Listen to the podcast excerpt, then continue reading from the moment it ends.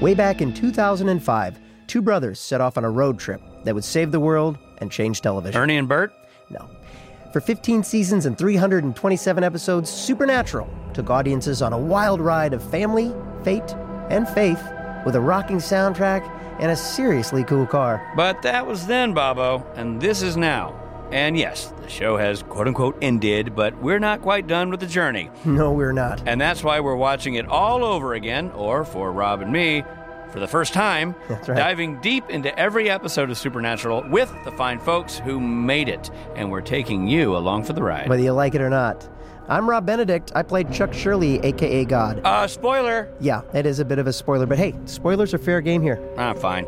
And I'm Richard Speight Jr., and I played the Trickster, also known as the Archangel Gabriel, and I did a little bit of Loki work in there. Okay, you know what? We're running out of time. Okay, well, we'll be talking about the entire series, so whatever we say, accept it. You've been warned. So buckle up and settle in. Because this, my friend, is Supernatural, then and now.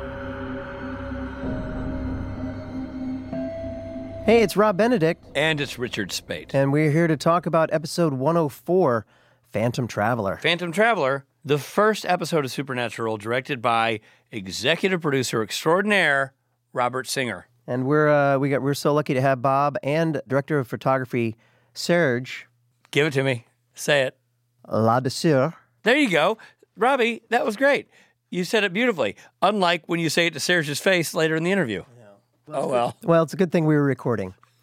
Uh, so in this episode, I hope you watched already because there's a lot going on. It's a big episode. Oh, yeah. The body of a nervous flyer on United Britannia Flight 401 is taken over by an evil black cloud. Are there any nice black clouds? I dare say no. None that I know of. Right. All the all the ones that I've met have been downright rude. Are real jerks. And the man possessed by the evil cloud causes the plane to crash 40 minutes into the flight. Uh, Jerry Panowski, who Dean and John helped with a poltergeist situation previously, calls Dean for help because he's suspicious about the crash, which only had seven survivors. Ooh. After investigating and pretending to be Homeland Security agents, Liars. and and in suits for the first time, Creepy. Sam and Dean, Sam and Dean discover it was one man who pulled open the emergency door and caused the crash. And worse, a strange voice on the flight recording declared, "No survivors." Also, kept saying Paul is dead. Uh, uh, not true. After the pilot of the plane dies in another crash, people dying in crashes all over the place. The boys and Jerry discover sulfur on both planes, Ugh. which can only indicate that these crashes were caused by demons. Demon with no sense of smell. That's right. They also find out that one survivor, flight attendant Amanda Walker, is set for her first flight that night. The boys rush to get on that flight, much to the horror of Dean, who we find out hates flying. Really hates it. And also, first foray into a little bit of humor in this show. It's pretty funny. Mm-hmm. With the help from Amanda, the Winchesters manage to locate and exorcise the demon. I don't mean one, two, three aerobics class. Let's sweat it out, kids. no, no. I'm talking about like, get out of here, demon. Be gone. That's right. And thank you for clarifying. Uh-huh. but not before it nearly crashes the plane, traumatizes Dean, and mentions that it knows what happened to Sam's girlfriend, Jessica. Ah, Creepy. Know it all, demon. Creepy know it all demon. So, as we mentioned, we get to talk to Serge, the DP, and uh, once again to Bob Singer, who DP standing for director of photography. That's true. For the kids at home trying to figure out what happens on a set, well, you're just going to learn a ton in this episode because Serge is the man who's in charge of the look of the show, Mm-hmm. how it's shot, how it's lit. It's great. Yeah, and we get to see what what a great couple Serge and Bob are. What a great team they they made from the beginning. They're the captain and Tennille of television directing and cinematography. They're the Robin Rich. they really are. uh, Bob Singer, by the way, directed more episodes of Supernatural than anybody else. This is his first episode he directed. He directed a total of 48. That's a lot. And we're going to get to talk about that and the difference between the first one he directed and the last one he directed. And uh, we're going to hear from uh, Jensen about a funny story that happened between the two of them. Exactly. All right, without further ado, let's get into it. Rich, we got a real treat for this episode. Uh, cupcakes? Yes, and also donuts. Oh, wow. It's don- mini mini donuts. Yeah, that's right. But we've also got the executive producer of Supernatural and the DP of Supernatural, two of the the longest standing members of the production, Lions of the show. without whom there would be no show. Showless. We've got Robert Singer and Serge Lac de Cour, on our show. Hello, gentlemen. How are you? La douceur. Yes. La douceur. I was going to say, like, he he wrote me a note saying you pronounce it la douceur, and I was like, that doesn't seem right. La douceur. You know what? I, I had a right. I- right out of the gate. I'm going to say a funny Serge story. Who, by the way, one of my favorite people on the planet, Serge. I mean, you're so talented and such a lovely human being. And as Americans, or the other Canadians who don't speak French, but for, as Americans, Rob and I know very little French. You are a French-speaking gentleman. And at some point, somebody was like, "Wow, it's uh, brutal to listen to Rich." I was trying to speak French. Like it's brutal to listen to Rich or any American who doesn't know French try to speak French, which is a major language in Canada. And and you said, "Yeah, welcome to my world." Uh, everybody says my name like it's a power source. Like it's it's not supposed to be Surge. It's Serge. done done properly, it's very elegant. Said by me, it sounds like Surge. I realize this now as I was saying your name. I don't think I've ever said your last name out loud. So now, now I know. 15, There you are. 15 years in, I know how to pronounce your last name. Well, thank you so much for being here, guys. Talk about Phantom Traveler, the fourth episode that aired, and the first directed by Bob Singer. Right. But before we even get into that, I think we got to talk to, about I think we do. get the Serge origin the story. Serge of it all. Yeah, Serge. Yes. How did you get involved in the show? Walk us through the entire process that brought you into Supernatural. Well, I had an, um an agent in Los Angeles around 2005. I asked my agent to find me something outside Montreal because it was a bit slow here at the time. So uh, he said, okay, so I'm going to be uh, looking for you. And then he came back a few days later, maybe a week later, with uh, an idea of pitching me on uh, for Supernatural, a show that was about to start in a few a few months. Uh, and I said, yeah, sure, uh, I'd love to. I said, okay, so they are. They might be interested, but they're gonna send you the uh, pilot and then have a look, and then we'll uh, we'll look at it. So um I uh, watched it, and I f- fell in love with the show. And I said, yes, you know, I'm totally interested in doing in doing this this show. And so they would like to talk to you then. I said, okay, I'll do better. So I'm gonna go to Los Angeles and uh, and meet them in person. Otherwise, it would have been done through the, the phone or something like that. I said, no, I want to meet uh, everybody. So I uh, went to LA on uh, June 2005, and I met on a Sunday morning. There was uh, Bob was there, Eric was Eric Kripke was there, Cyrus Yavneh was there, and Peter Johnson. So they were four of them. So we started discussing about the uh, show, what they were thinking. I was adding my input. I felt good about what had been discussed and everything. I said, okay, so we're gonna think about it and uh, let you know. So the next day, I was due to go back to Montreal. In the morning, my agent called me and said, "You got it. You got the show. They're interested in having you. So we're gonna work the deal." So that's how how Wow. it works. So Bob can add to uh, to it if you if he wants to. Bob, are you were you involved in that process of picking Serge? I was. He was the one. I think I was Serge's um, best supporter. The idea of getting somebody from Montreal to come to Vancouver sounded odd to some people, but I really um, I fell in love with Serge's reel, and I saw that he had stuff on his reel that was also um, visual effects. And um, as you guys know, when you meet Serge, he's just totally charming, totally buttoned up for the interview. And I just said, um, "This is the guy." And then you know, of course, we got the really we need somebody from Montreal to come to Vancouver, and you know, I said, "No, no, no, no. This is the guy. Trust me. This is I- I'm good in this area. Trust me on this." And they said, "All right, if that's what you want, you know, okay, we'll see." And um, 15 years later, we saw. I was going to say how right you were. I mean, really helped guide the show. The look of the show is so important. You know, and also, Serge, you know, now when we work on shows, usually there are two DPs that alternate. Back then, they didn't do it as much, but it was done. I, I don't know. I don't. I don't recall it being a thing back then. Was that? Was that a, always a thing, Serge, where you had two Yeah, I, DPs? thi- I, I can't remember exactly, but I think there were some show that they were alternating. Yeah. But uh, at some point, Bob uh, offered, I can't remember exactly, it was season three or four. He said, Do you want to alternate with somebody? And then I think at that point we had designed a way to do things with my gaffer, with the key grip and everything. So I think it was a it was fluent and it was a very smooth running machine. Yeah. I felt like I was I was okay. Right now, if you were to ask me if I would uh, alternate with uh, with somebody for a project, I would say yes. yeah. I mean, it's a lot of work.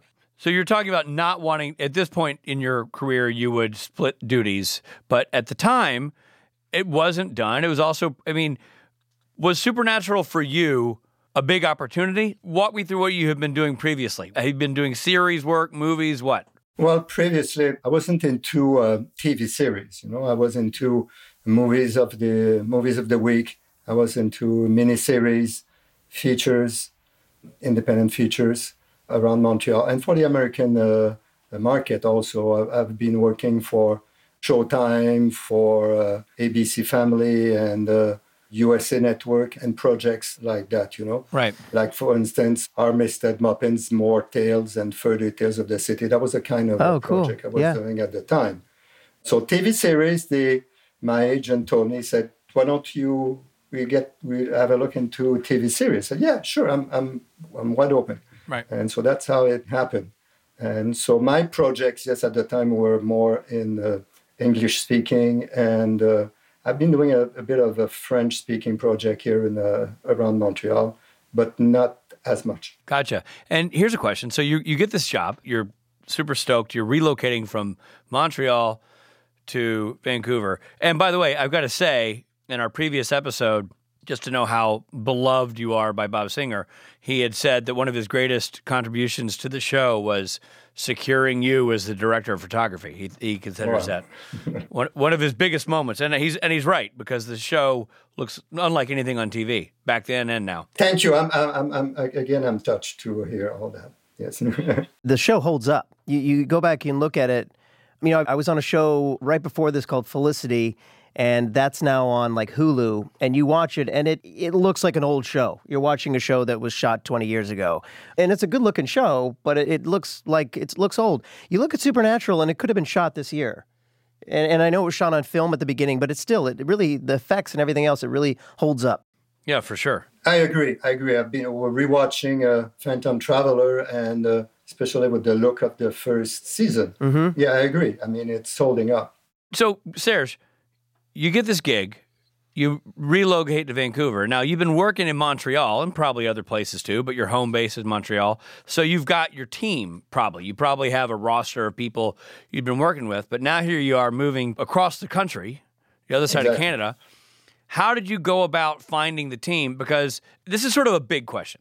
Because director of photography to the rank and file film buff may not be a clearly defined job. They may not know really what that entails. So start by walking us through what it means to be a director of photography and then continue on into how did you build the team that enabled you to do the job you wanted to do on this show?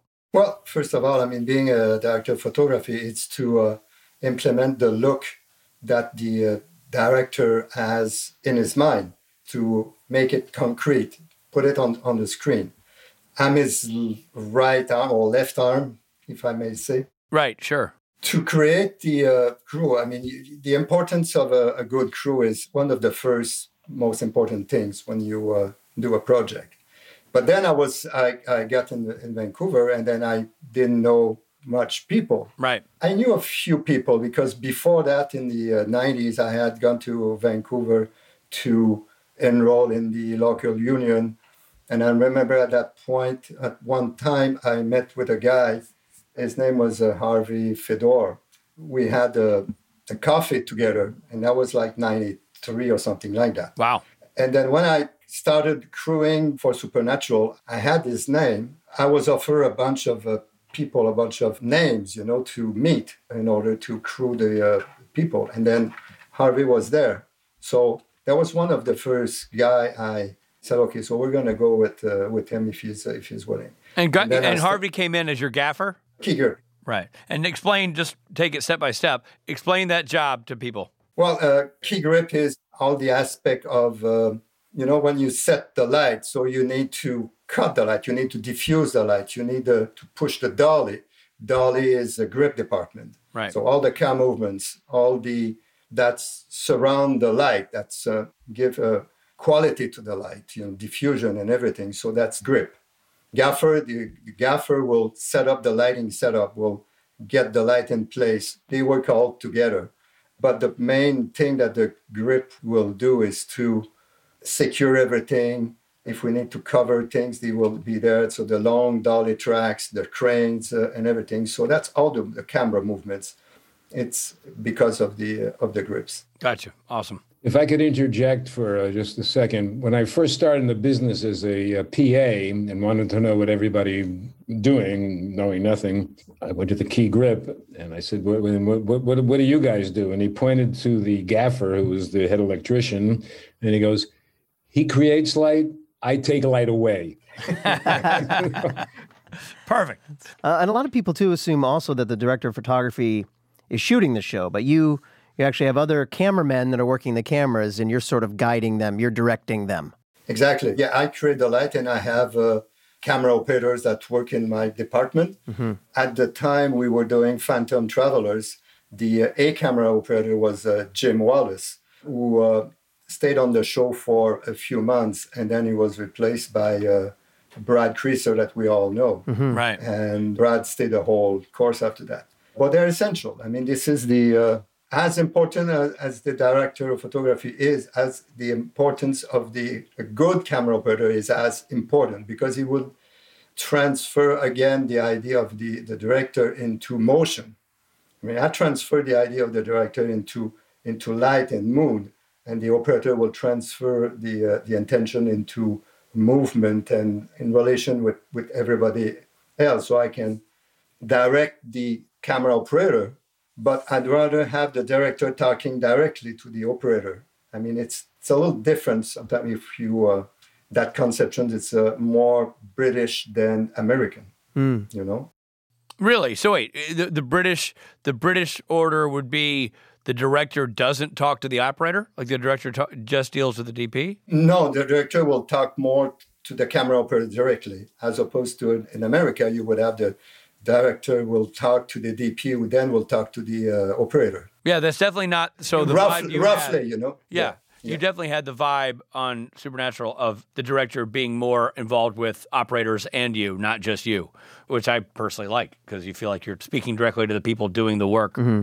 Exactly. Yeah. No, the more direct the information is, the, I think it's better for everybody. So mm-hmm. agreed. I found it was nice on that show too that the camera operator would talk to the actor too sometimes, like, "Hey, I'm this is your shot or this is you know because as an actor sometimes you have no idea what what they're even shooting you know and they're so close to the actor i mean yeah. like you we we, Brad we discount that the that the operator is sort of just impartially filming things well the right. truth of the matter is the camera could be six inches from an actor's face, which means the operator is eight inches from the actor's face. You know what I mean? Like the operator's right there for the whole thing. It's very much part of the another character of the show, yeah. so to speak. Just hold that thought. We're coming right back.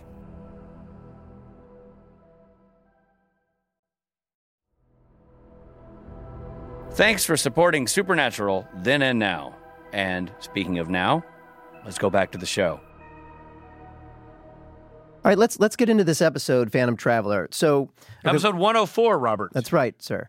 We start with a fake out of a tropical beach that we soon realize is just a backdrop, and it's attention grabbing because the show, uh, at least in season one, is is very dark. The look and tone of the show is very shadow heavy, dark, and kind of noir whose idea was that? And and I guess the follow up is how did you shoot that? Were there early discussions with Eric, like him saying, "Hey, I'd I like I'd like the tone to be like this," or you know, Bob and Serge, were you like, "Hey, I think it should be this way," or the um, starting with the uh, with the beach, that was just a piece of set dressing that um, Jerry Wanek had put on for this. Um, we are shooting, I think, in the the airline terminal, and I I saw this thing, hadn't planned on it, and I go, "Oh, well, that's a bit of a fake out." Oh, that's Start great. with that, and then we'll pull back and we'll realize that we're in this uh, airline terminal. So that was that falls under the category of what I like, which are happy accidents. Yeah, right. Yeah, right. There you go. But to Rob's question, there's an overall look to Supernatural, and and we'll get into the nuanced conversation of film versus digital in a little bit. But at this point, you're shooting on film. the aspect ratio of the show. You guys were never a four by three show. You were you were always widescreen show, Yes. which really helped preserve the show. Right. like uh, shows that are four by three, which is the old TV. For mm-hmm. people who don't know, the aspect ratio of an old mm-hmm. square television. That nothing dates a show like that. And that's what I'm saying about Felicity. Yeah. Felicity, when you go back and watch it, it's still like Four by that. three, Four by yeah. three, yeah. When we were doing this uh, at the beginning, the uh, we were shooting 16 by 9, which is the, the format uh, that's on TV now. But we were told to preserve the 4:3, the Sure. standard uh, the standard format. So that was very very clear. And then a few years on, it's kind of uh, receded in the in the background. But uh, we were always told to protect for the A3. It, it became a little less intense as the years uh, went by. Okay, so to follow up on that technical question, you're shooting 16 by 9 for people at home. That's your TV now. It's a widescreen TV. Looks like a movie screen. The old TVs were square. Kids at home, go Google a TV set from the, the 80s. You'll see what I'm talking about. It's a square. And so when you're told to preserve four by three, essentially they're saying keep all the action in the middle. so if we have to cut out the sides, we're not losing story, essentially, right? Exactly. Exactly. So have the story happen in the 4-3. I mean, extend the, the frame to 16 by now as much as you want, but keep the story, the importance of the story in the fort, in the square that's going to be, uh, you know, broadcast. Right. Uh, you know, uh, you know, the standard TVs. And so, were there discussions at this point about finding a look for the show? Well, there was the first discussion uh, we uh, I had with uh, Eric and Bob um, at the time was that Eric wanted to, and I I was totally in agreement with uh, with that that it should look like it's happening in real life. That the supernatural is not something that's happening like like that. So I went with that and. I started experimenting with the look and with the timer in Los Angeles, Stephen Arkle, uh, whom we uh, started to call to uh, call uh, Sparkle. We uh, designed that look, which is uh, heavy on the contrast, lots of black. So, and I think for some of the director, it was important that there was some shadow, shadows in the face and everything. So I went with a look that was kind of popular around the year 2000s. It's called a bleach bypass look. It's a photochemical look that's done in the lab, but you can emulate it in the uh, video transfer. So you retain a lot of black and then you highlight the whites. And so it creates the look. So looking back at Phantom Traveler, I think there's a lot of that in that film. So for instance, the uh, flight attendant, sometimes she's half flight, and uh, and a lot of the episode is like that too. I think it works for the uh, for that show, and it works for the first. The first season was all according to this look. So here's a question, a nerd color question. Back then, were you baking color onto a negative, or was the color correction still done in like a digital format? So we were exposing film, Right. and uh, it was uh, from the negative. It was transferred to digital in the digital format. So we were always preserving all the all the range in the transfer to be able to play with the look afterwards. Gotcha. That's awesome. So, Bob, this is your first time directing the episode. You had said in the last episode that that kind of happened as a last minute thing because someone had dropped out because you were going to not quite direct this soon. But there you were. And it's a pretty challenging episode, I imagine, with all the. I, I'm always told like shooting in an airport is difficult. Was that, did you, where did you do that stuff? That was the easy part, actually, shooting in in the airport. Uh, there's a section of the Vancouver airport that uh, has um, places where you would check in and, Right. and all that, but they don't. They didn't really use it much, so we just took that section and shot the airport stuff there. The challenging part was sh- shooting in a real plane. Right, right, right. Totally. Okay, so And the effect so of the door flying off. was that a real? Pl- so it wasn't a plane set. Well, there, there's three things. There was the visual effects plane. Then there was all the dialogue when, like, when Jensen's walking up and down the aisle, going "Christo, Christo." Right, Uh, right. All, all that was shot in a in a real plane, very tight quarters. Wow. Oh my God. Jeez. Then for the fight at the end, uh, we, we had Jerry uh, Jerry Wanek had built the uh, galley portion where the fight happens. You know, the exteriors of the plane flying and all that, that was all visual effects and, and quite well done, I thought, especially that early in the show. Yeah. Incredibly. to shoot in the actual plane, which I can't imagine how many lights he used, but basically Serge had, had lit the entire plane from from the outside. And this took a considerable amount of time. I can remember saying to the AD, they're going to fire me. this, this, episode is going to be 12 days. I mean, we're never going to no get, we're never going to get out of here. But what Serge did was basically once he had all the lights in place, shooting, lighting through the exterior of the plane, lighting through the windows, then the shooting actually went quite quickly because it was pretty much lit. Correct me if I'm wrong, Serge, but we were basically lit once you finished all that. Basically, yes, but that what you're referring to is the uh, for the day scenes. Yes. Uh, because one of the the major scene when they go back to the plane, there was no exterior light at that point. It was mainly from inside. So I used all the little lights that were built into the the, the set. Wow. All the the lights on top as well. So that was challenging, but it was very fun to do. And we could move actually pretty fast, yes. And then is it basically like poor man's process for a plane? I mean, did you have to sort of fake? Yeah, is the, the camera tipping? moving or is the plane moving? Yeah. I guess is the question. Like when they're diving at the end. That's that's the camera. That's a camera, yeah. Yeah. Yeah. You know, now in a big movie, they would probably put it on a gimbal, and that would be. But we, we didn't have that kind of money or times. So. Right, right. Wow. No, the, the moment we'll do, we're done with the operators and hanging into the camera. I can't remember. I was watching the episode a couple of times, and I can't. Maybe Bob, you would remember. I can't remember if we used some uh, camera shaker because there's a device that was coming from at the time Clairmont camera. They were they invented that a camera shaker. So you t- you put that in front of the lens, and it gives the impression of uh, everything is shaking but it might have been done also with just the operator, you know, shaking the, the camera. Hmm. Yeah, I don't think we used a. And Rich, you would remember this on on Sam Circus. We had the image shaker for those battle scenes. Oh, to give it a newsreel kind of a effect.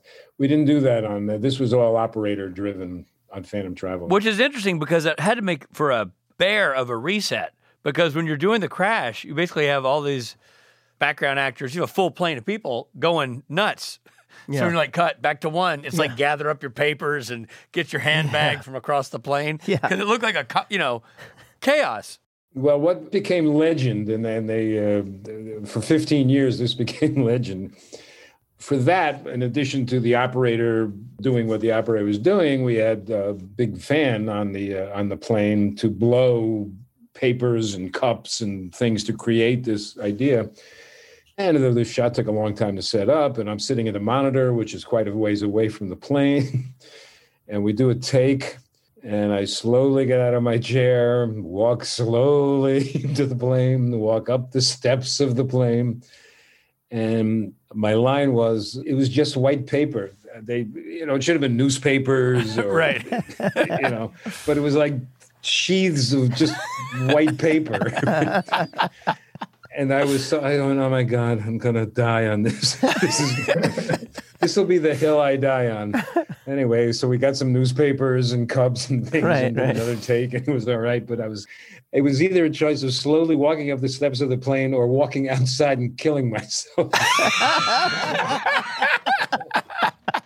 when you were walking slowly, was the inner monologue?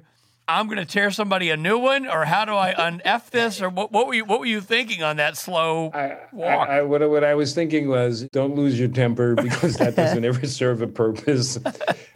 and all I remember seeing when I was looking at it on the monitor was was it's just white paper, and that was the first line that came out of my mouth when I got on the plane. Was, it was just white paper. Do we have any newspaper? Do we have paper cups? We...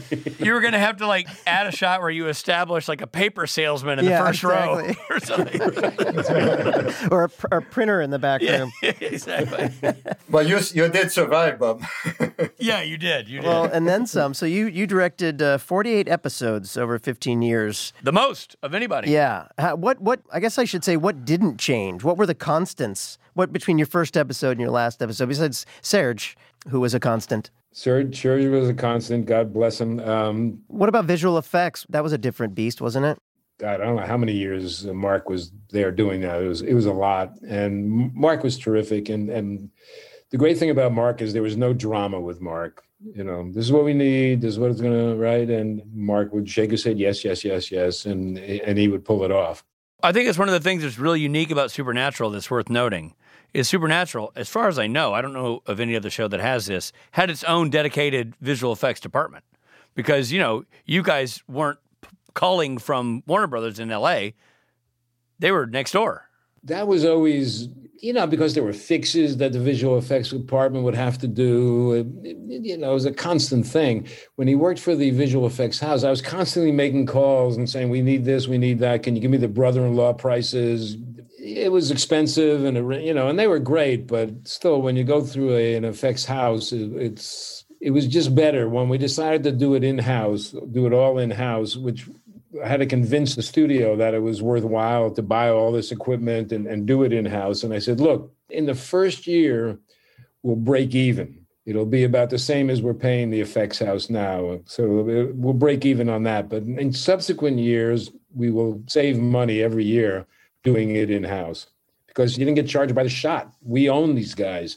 You know, there was shows that were heavy effects episodes in which we had to pay more overtime and things like that. But generally, then we controlled it and we owned the guys. And it wasn't, you, you never had a thing where you say, well, the effects house is really busy. It was a great idea. And why other shows didn't do it is beyond me. It, yeah. It just makes so much sense. And what season did that happen? I think I think right away at season in season two we uh, they started, if I'm not mistaken. That was a great decision because we could be on set and something, let's say we're doing a shot and we realize that it would involve some, some visual effect, something that may not have been foreseen.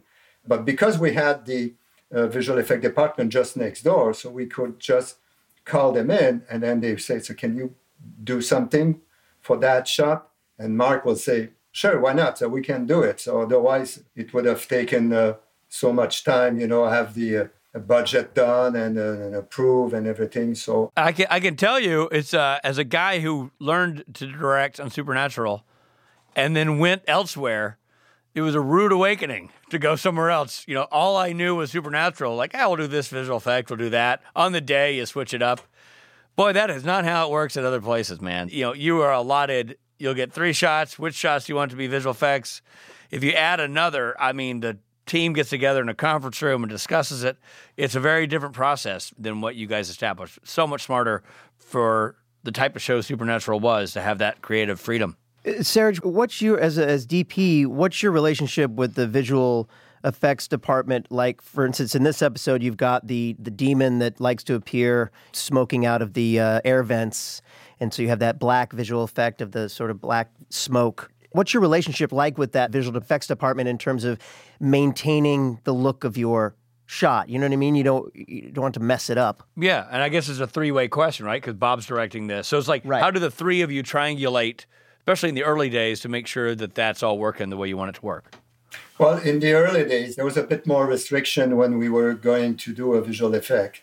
It got smoother and easier as the year passed because we could you know, move the camera a little bit. If there was a movement involved, it was to be, you know, very stable and everything. And then it started to be much easier as the technology was evolving. But there was always a representative of the visual effect department on the set. So we were always working hand in hand to make sure that the goal was uh, was achieved. So we were supervising each other. So to make sure that I was doing the right thing, and he was comprehending the, the right. you know, exactly what the, the director wanted to do. So, Bob, for this episode, did the visual effects have to be lock offs? Yeah, explain what that means. Oh, lock off, meaning you can't move the camera. So the camera was in a stationary position, allowing the visual effects team to do their magic. Is that what was necessary back then? In this case, mostly we did that. As the years went on and the technology got better, but also the fact that over time, we we learned as we went, and so a visual effect shot in season seven was probably would go quicker and would be easier for us to do because we had done something similar before and people were trained in, in how to get the effect that we were looking for. So there was less trial and error going on. And again, with Mark, because he was, you know, such an easygoing guy, as a director, you would always kind of dread getting the answer to the question of, can I, can I pan? right, right, right. can I dolly? Yeah. you know, Can I 'cause you- move? you- yeah, you'd like you'd like to give these shots, you know, a, a uh, dynamic An feel to action, them. yeah. And we got there, you know, and you know, you always have some restriction, but you could make it work a lot better than than a lock off. Yeah. So uh, this is in this episode we've got a demon, and it's kind of the sort of the first time we've got a demon presence. And this is as far as the audience knows, this is the first time first time we see a demon on the show, and it establishes a lot about how demons work and how to identify them and expel them, I like how they target vulnerable people. But almost none of that makes it into the demon lore that get established later in the show. Like the Christo thing that was new in this episode, and I guess that didn't, come didn't. back until, Yeah, until it didn't later. come back. So the question is, how did you balance the lore and the story, and what kind of plans did you have for the demons early on? Uh, you talked a little bit about that before. Like there were some episodes, you know, where you, you specifically addressed the lore and Yeah, other. there are rules involved. You get Right. the, you establish the lore early in the show, and then sort of try to adhere to those rules. Like in this, the demon mentions Jessica's death. You know, so that's sort of a hint to the lore. But some things changed. So I guess ha- was there discussions about okay, ooh, this is a demon, so we need to treat it this way? Yeah, I mean, we did that, but he was Eric was the final word on on this stuff of what we could do and what we couldn't do. I think over time the lore became a little more um, flexible. Right, right, right, right, Um, right. you know. Yeah, yeah, When we are doing this, it was you know so early on we were actually sort of establishing the lore. right, at exactly. this- Yeah, at this point, right. one thing I, I think about Phantom Traveler was that I think it was the first time we let the guys be funny Yeah, Ah, and saw that you can take a serious story with some real scares in it and lighten it up between the guys, which I think was really integral to their relationship over the next 15 years. yes. I remember David Nutter called me up after it aired and he said, I think this show turned a corner last night. I thanked him. And, you know, coming from Nutter, that was high compliment indeed. But I think what he meant is that we could explore the guy's characters a little more, that, that this kind of the, that stoicism and seriousness that had preceded, you know, in the pilot and that they could be looser. They Right. could have their their moments. And I think that really served us well over the course of, of the series. It also was that kind of stuff is sort of in my wheelhouse. I felt comfortable doing it. Yeah. Right. Well, and you know, Bob, I, I noticed it's a very subtle thing, but knowing the guys and knowing you, I almost felt like I could see. Jensen especially has some really funny stuff in this, and I felt like it was you that helped bring that out. He felt he seemed comfortable in that. sort of the, the origin story of the Jared Jensen Bobo uh, power yeah, triangle. yeah. You kind of you, you could I, to me you could see that, you know. And there's certain directors you work with. Well, interesting that you bring that, bring up that out. because you know we take it for granted that Jensen and Jared can do comedy and work it in the storyline organically and Supernatural. But this was the first time that happened, and it's a bit of a roll of the dice, Bob, because there's a chance that these dudes would suck at comedy. Like you don't, you know, you didn't cast them for their timing. You cast them for their acting and their chiseled good looks. So when you're going into this stuff to try the comedy, as the director, do you have a backup plan? You're like, well, I'm going to try this thing. It should be humorous, but if this kid shits the bed, I'm going to move on to something else. Like, because you don't know. You're Bob Singer. You've done. It's not your first rodeo. You know. No, you know, yeah. I mean, if it didn't work, he would say, you know, okay, well, let's do this a little more straight ahead and whatever. But uh, once they did it once, you went, oh, this this is gold. Yeah. Great. You know, you know, I mean, and the script allowed for that. The whole idea that Jensen, that the Dean character was afraid of flying. Great. You you know, it's just such a natural setup for some comedy. You Yeah, know, there's totally. no getting around it Yeah. You know, and they just pulled it off. And then we did episodes subsequent in which it was just all balls out comedy. And they Sure. guys are just great at it. And I think it loosened the setup, it loosened them up, it gave us the freedom to do more things. Yeah. I mean, well, you think of it from an acting standpoint, they can now infuse the third dimension into their character. They Right. might find a humor beat in a beat that wasn't necessarily scripted as funny, but they find a connection between the characters that is a light moment. You know, that all comes off as real, is what that comes off as. you Yeah, know, no, absolutely. A- a- And it also not only freed them up, but it freed up the writers. I mean, as you guys know from the characters that, that you both played, that humor was an essential part to what you guys were doing. Right. Right. I mean, Chuck took a dark, dark, dark, dark turn. Mm-hmm. Yeah, pretty dark. you know, but early Chuck was Funny. really a fun character, Yeah. you know, with a lot of humor, and you guys pulled it off really well. And and and when we were casting stuff, that was a quality that we that we looked for. Right. I mean, Rich, I know you were funny because you were funny in Sam Circus when you weren't supposed to be. But That's a World War II pilot. That's where I met Bob. Mm-hmm. That's Bob directed and produced a pilot that we shot in England. Yeah. And like I said, I was uh, war as hell, unless it's hilarious, is sort of the, the takeaway. But I think that's a connecting event for Bob and myself. I think it's two things. Number one, you mentioned Chuck taking a dark turn. And for those people who are listening to this podcast, stay with us. We'll get there in, In 12 15 years. years. so, so just put a pin in that thought, and we'll see you when we're 63. Jensen tells a story about this episode. So when we in our first couple of episodes, we had Jensen and Jared as our guests, and Jensen tells a story about this episode working with you, Bob, about the moment he solidified his relationship with you. Bob will tell you this story. I question its authenticity, but he came up to direct Phantom Traveler, and I don't remember this, but he says that that he asked me to do something. He gave me some weird direction, and I went to him and I and I said, "Have you done a lot of directing? Have you?"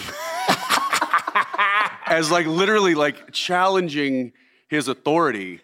And I'm like, I just don't remember doing that. Well, the internet was still young. Like IMDb didn't have all the information on everybody. right. Yeah, So you you, you did.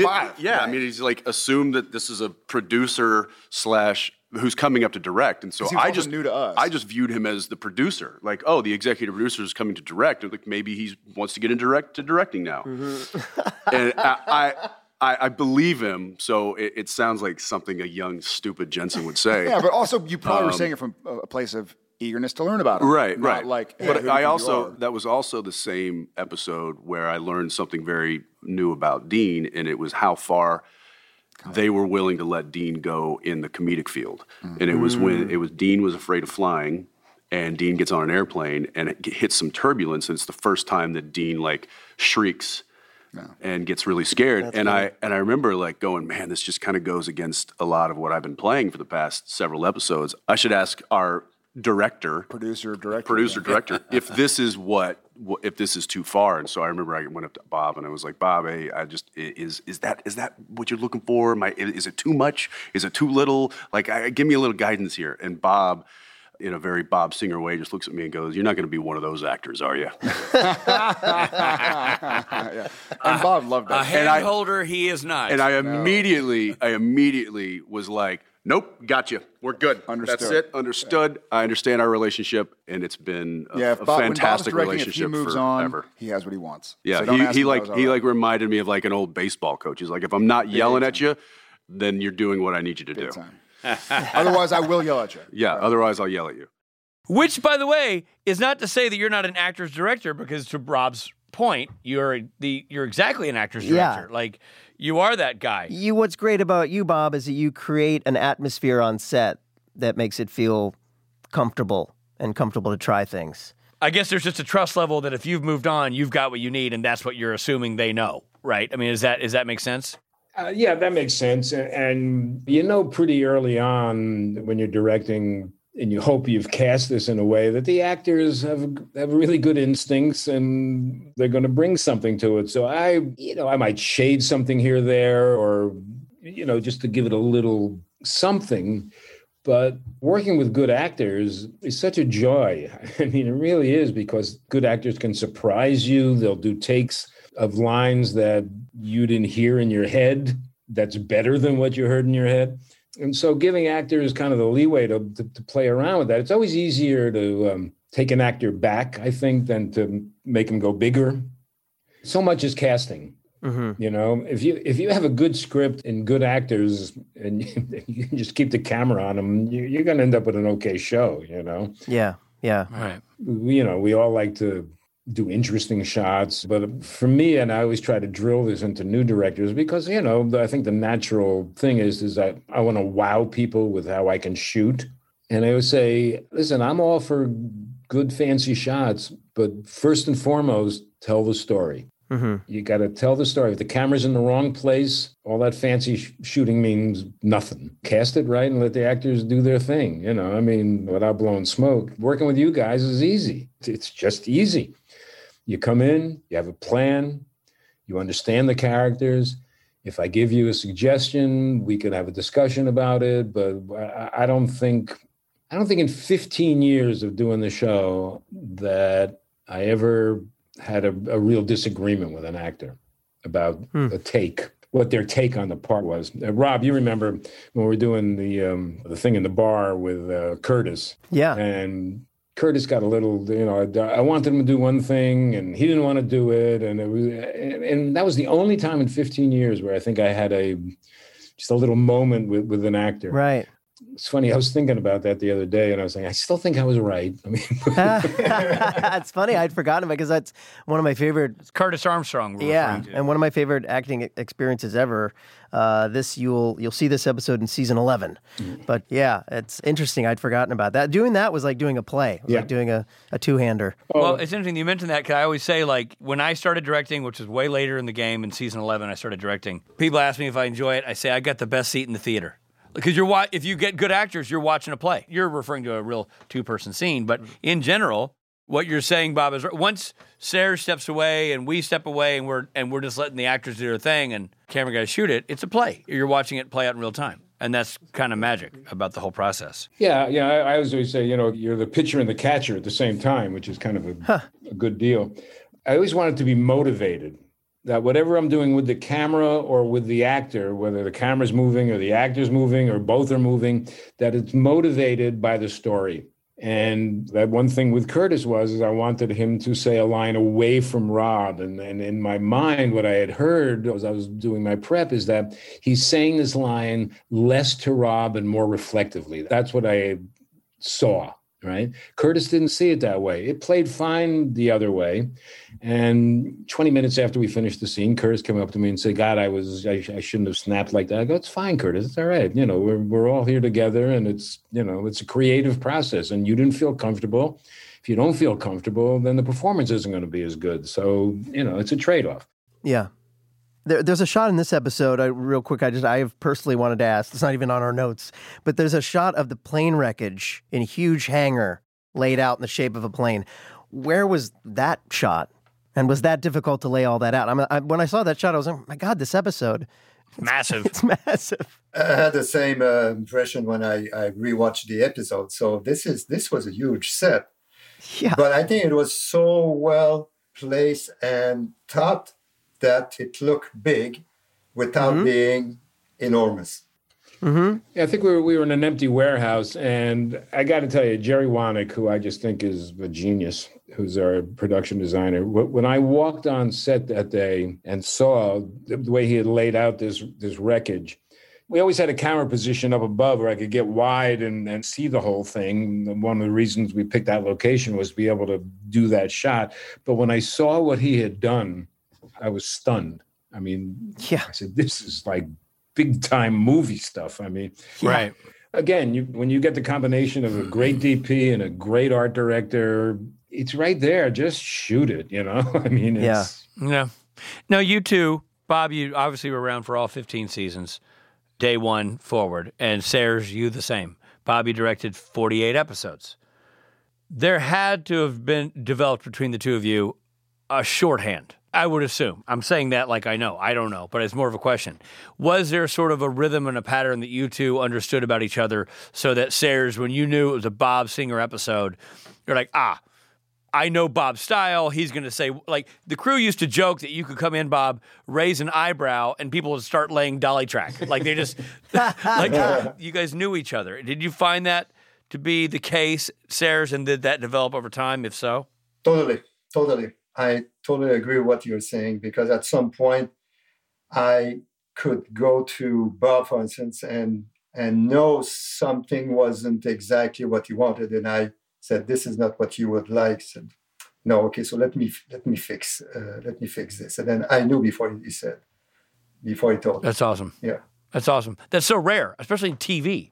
Mm-hmm. You don't get usually don't get the you don't have the benefit of time to develop that kind of rapport. Yeah, that's true. Although I, I think Serge and I uh, connected pretty quickly because this episode, Phantom Traveler, was was not an easy episode, and we kind of went through these wars together. By the end of that episode, I had total faith in Serge that there's not an obstacle that you're going to throw at him that at the very least he will try to move heaven and earth to give you what you want. So this relationship happened happened really quickly, and as Serge knows, I, I just love him to death, and uh, you know, there's nobody I would rather work with. Thank you. Yeah. Yeah. That's awesome. yeah, it's a good marriage. And you guys were, I mean, you know, you were the backbone of the show for all the people that came and went, for all the traveling directors and Yeah. and guest stars. It was it was Jared Jensen and you two. Yeah. Were, were the were the boots on the ground Yeah. for all for all the 15 seasons. So Yeah. One last technical question. There are a bunch of baby scenes in the episode where the boys are driving, and you use what's called a poor man's process to simulate lights on the road when the guys drive. Can you explain for the listeners the poor man's process and was it more low tech in season one than it was later to shoot the boys driving? Well, if you're to what uh, that literally uh, the Pullman process that we were doing on stage, so it's that you have the the car sitting on the on the stage, it doesn't move. It's the light around that move, and then we uh, perfection that technique as the years went by. We refined it to a point where I knew exactly the kind of shot that could be done and some shot that shouldn't be done because they were no not working. There's a little movie explaining that on the American Cinematographer magazine uh, Yeah. website Yeah. about about that. So there's a little clip, and it shows exactly the uh, the way it's done. Yeah, maybe we can uh, we can post that on, on, on I don't know how to do that, but people can can watch that. Uh, We'll 'cause steer people to it because that's an interview that you did, great interview with, Yeah. with Serge and and good video of some of these things. But It's so impressive. But you know, uh, these processes are done all the time in film. Some are done better than other, and I think we came up with something pretty interesting in Supernatural to have always the feeling that the boys are on the on the road. It became, you know, these shots when you look through the season, they might look a little the same, but in a way, there's something always different. So because of the scene first, and be- because of the uh, of the action, it became kind of a confessional. You know, it's kind of a in a space where things were said and Right. uh, emotions were portrayed, and it became more than just car going by in, in the night. You know. Interesting. Yeah. That's, that's really cool. Yeah. That's, that's a that's a cool cinematic and thematic way of looking at it. Gentlemen, we're going to have you back again for other episodes Yeah. because there's 327 to talk about. but this has been a fantastic beginning to Yeah. what's going to be a long, long conversation. Um, Bob Singer's first episode that he directed for Supernatural, and Serge, episode three of your director of photographying. It's an honor to have you guys on the show. And again, I'll say, if you love Supernatural, it's because of Jared, because of Jensen, because of Serge, and because of Bob. Uh, yeah. Thank you both so much. We love you lots. Thank you Thank you. guys. Miss ya. Appreciate it. Pleasure doing that today. Yes. Thank you, for, and we'll have you back again, Mr. Ladouceur. Thank you. Thank you. Absolutely. Au Au revoir. Au revoir. I hope you're enjoying the episode, but we need to pull over for a second for some messages.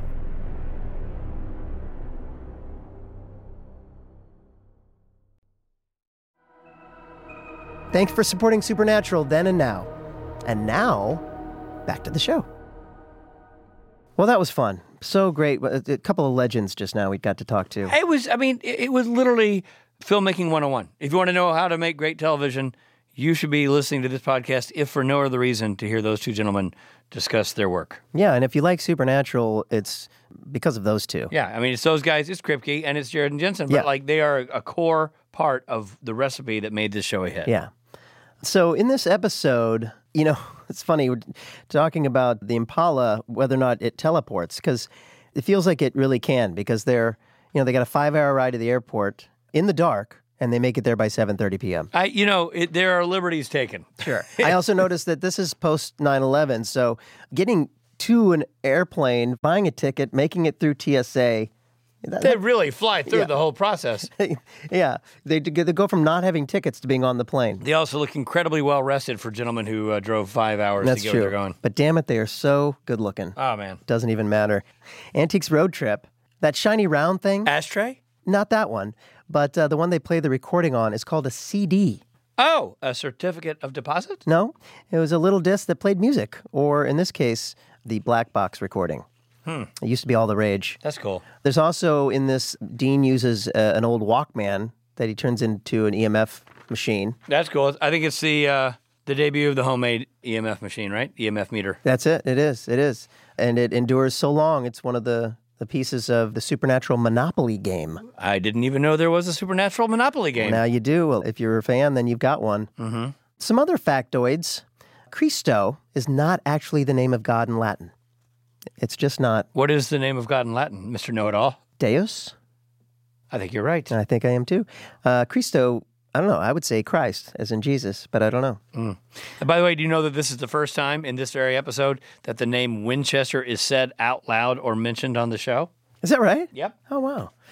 Dean uses uh, aliases a lot. In this one, he says James Hetfield. Rich, tell me who that is. It's the front man for Metallica. Wow, what a great Hetfield impersonation. Exit. Uh, which foreshadows him humming Metallica on the plane. Ah. It didn't sound like that, though. The prevalence of early reference to Metallica on the show is why many fans initially called Baby the Metallicar. The Metallica. I never- The Metallica. I never heard that. Neither did I. It's very hard to see, but the names on Sam and Dean's badges are Jerry Wanek and Robert Singer. Jerry Wanek was the production designer of Supernatural all 15 years, and Robert Singer, well, damn, you know who that is. That's uh, the executive producer. And if We you just- listen to this whole episode, if you, you don't know. know that, we failed as interviewers. then you then you fast forwarded. Um, it's not the last time they're going to use that name on the show, by the way. No, it is not. Wink, wink, nudge, nudge. All right, let's crack open Dad's journal and talk about the uh, lore in this show. There's lots of uh, lore and references. First up, the title Phantom Traveler, which is something Sam references directly when the boys are theorizing about the crash. There are hundreds of legends all over the world about ghosts and apparitions who appear on flights, trains, cars, other modes of transportation, only to disappear before the destination is reached. I don't know if you know this, Robbie, but I'm not a great flyer. I do know that, and I actually wrote a song about it. It could be about you and Dean now that I know that he's not a good flyer either. Is the song called Quit Messing with My Headphones A Face? Yeah, Rich uh, is scared of flying, and he likes to uh, t- take my headphones off and ask me what that why the plane just shook. And it's really, really disturbing when I'm in the middle of a movie. It's disturbing is not the right word. Annoying. Well, don't make flights all about you, and I won't have to take off your headphones. Legends of this kind go back centuries, with many phantom travelers showing up on trains in the 19th century. There's even been one sighted riding the Haunted Mansion ride in Disney World called The Man with the Cane. Oh, I wonder how you know it's him. Oh, I guess the cane. That's right. um, also, there was that. Uh, What if it's sugar cane? That's what it is. There's also that famous episode of The Twilight Zone where there's the, the gremlin on the plane. On the wing of the plane. William Shatner. William Shatner. And in the movie version, John Lithgow. That's right. One bit of lore Sam cites is less accurate. The number 40 does appear a lot in the Bible, but it's more associated with trials and tribulations than with straight up death. However, in China and Japan, the number four alone is considered very bad luck because the word four sounds familiar to the word for death, a variation on qi. There are a lot of superstitions in East Asia about the number four because of this. Hmm. Aren't you impressed that I know all this just off the top of my head? I mean, it just flows right out of you. I know. I'm very smart. Anything else in that noodle of yours? Well, Sam also talks about Japanese lore. He mentions demons causing disasters. And, and this is especially more accurate as the Japanese oni, a type of demon, or yokai, are indeed said to bring disaster and calamity with them. Interestingly, in some legends, oni are human spirits who become demons, which is how demons are created in Supernatural as revealed in season three. Still impressed? You're dumbfounded. I am dumbfounded. Well, this was a fun one, buddy. It is. It's such a good episode, I think, and uh, you know, so early in the show to have such a great episode like this. And as Bob mentioned, it really the show kind of turns a corner, introducing humor into the show. and technically challenging. Now, obviously, Dead in the Water had the water element and kids, but here you've got cinematic challenges like creating three plane crashes, one visual effects, two practical in a show that has a eight day shoot and a limited Yeah. you know budget and they just did a fantastic job and again this is before visual effects were as dialed in as they are now so a lot of these are in camera effects it's really really fascinating to hear about Yeah, we, you know, we mentioned that before. That normally on this show it takes eight days to shoot an episode. So anything more than that, it's a lot to pack in in eight days. it is All right. Well, thanks for joining us. We'll uh, see you at the next one. This episode stars Jared Padalecki as Sam Winchester, Jensen Ackles as Dean Winchester, Jamie Ray Newman as Amanda Walker. Brian Markinson as Jerry Panowski, Brickett Turton as Max Jaffe, Daryl Shuttleworth as Chuck Lambert. The episode also features Paul Jarrett, Fred Henderson, Jeff Gustafson, Amanda Wood, Kelly Ruth Mercier, Dana Pemberton, Benjamin Ayers, Christopher Rosamond, and Jeffrey Dean Morgan as John Winchester. voice only. And quick apology to anybody's name we mangled in that uh, list. Yes. Phantom Traveler was written by Richard Hatem. It was directed by Robert Singer and edited by Paul Karasik. with music by Christopher Lennertz and Jay Gruska, and featured songs by Black Sabbath, Rush, and Metallica, As covered by Jensen Ackles. As covered by Jensen Ackles. and Blues Saraceno. With songs on streaming by Powerman 5000 and Stiff Kittens. It was executive produced by Eric Kripke and Robert Singer. Phantom Traveler first aired on October 4th, 2005. The episode of Supernatural Then and Now was hosted and executive produced by Richard Speight Jr. and Rob Benedict.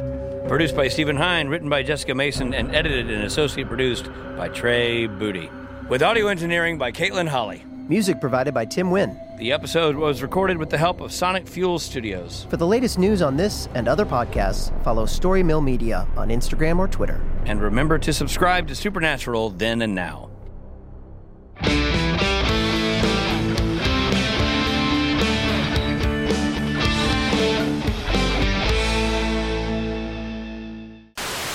Five in the can, boy. Yay! Is that what it is? Five total? Can we hold on for a second? I got a blower outside that I think you- you're going to pick up on. It almost sounds like a crowd outside his house. Or like rioters. That's it. Stop the interview. And uh, so the interview lasted for about, if I remember correctly, about a good two hours. And uh, I'm glad that doesn't just happen to us.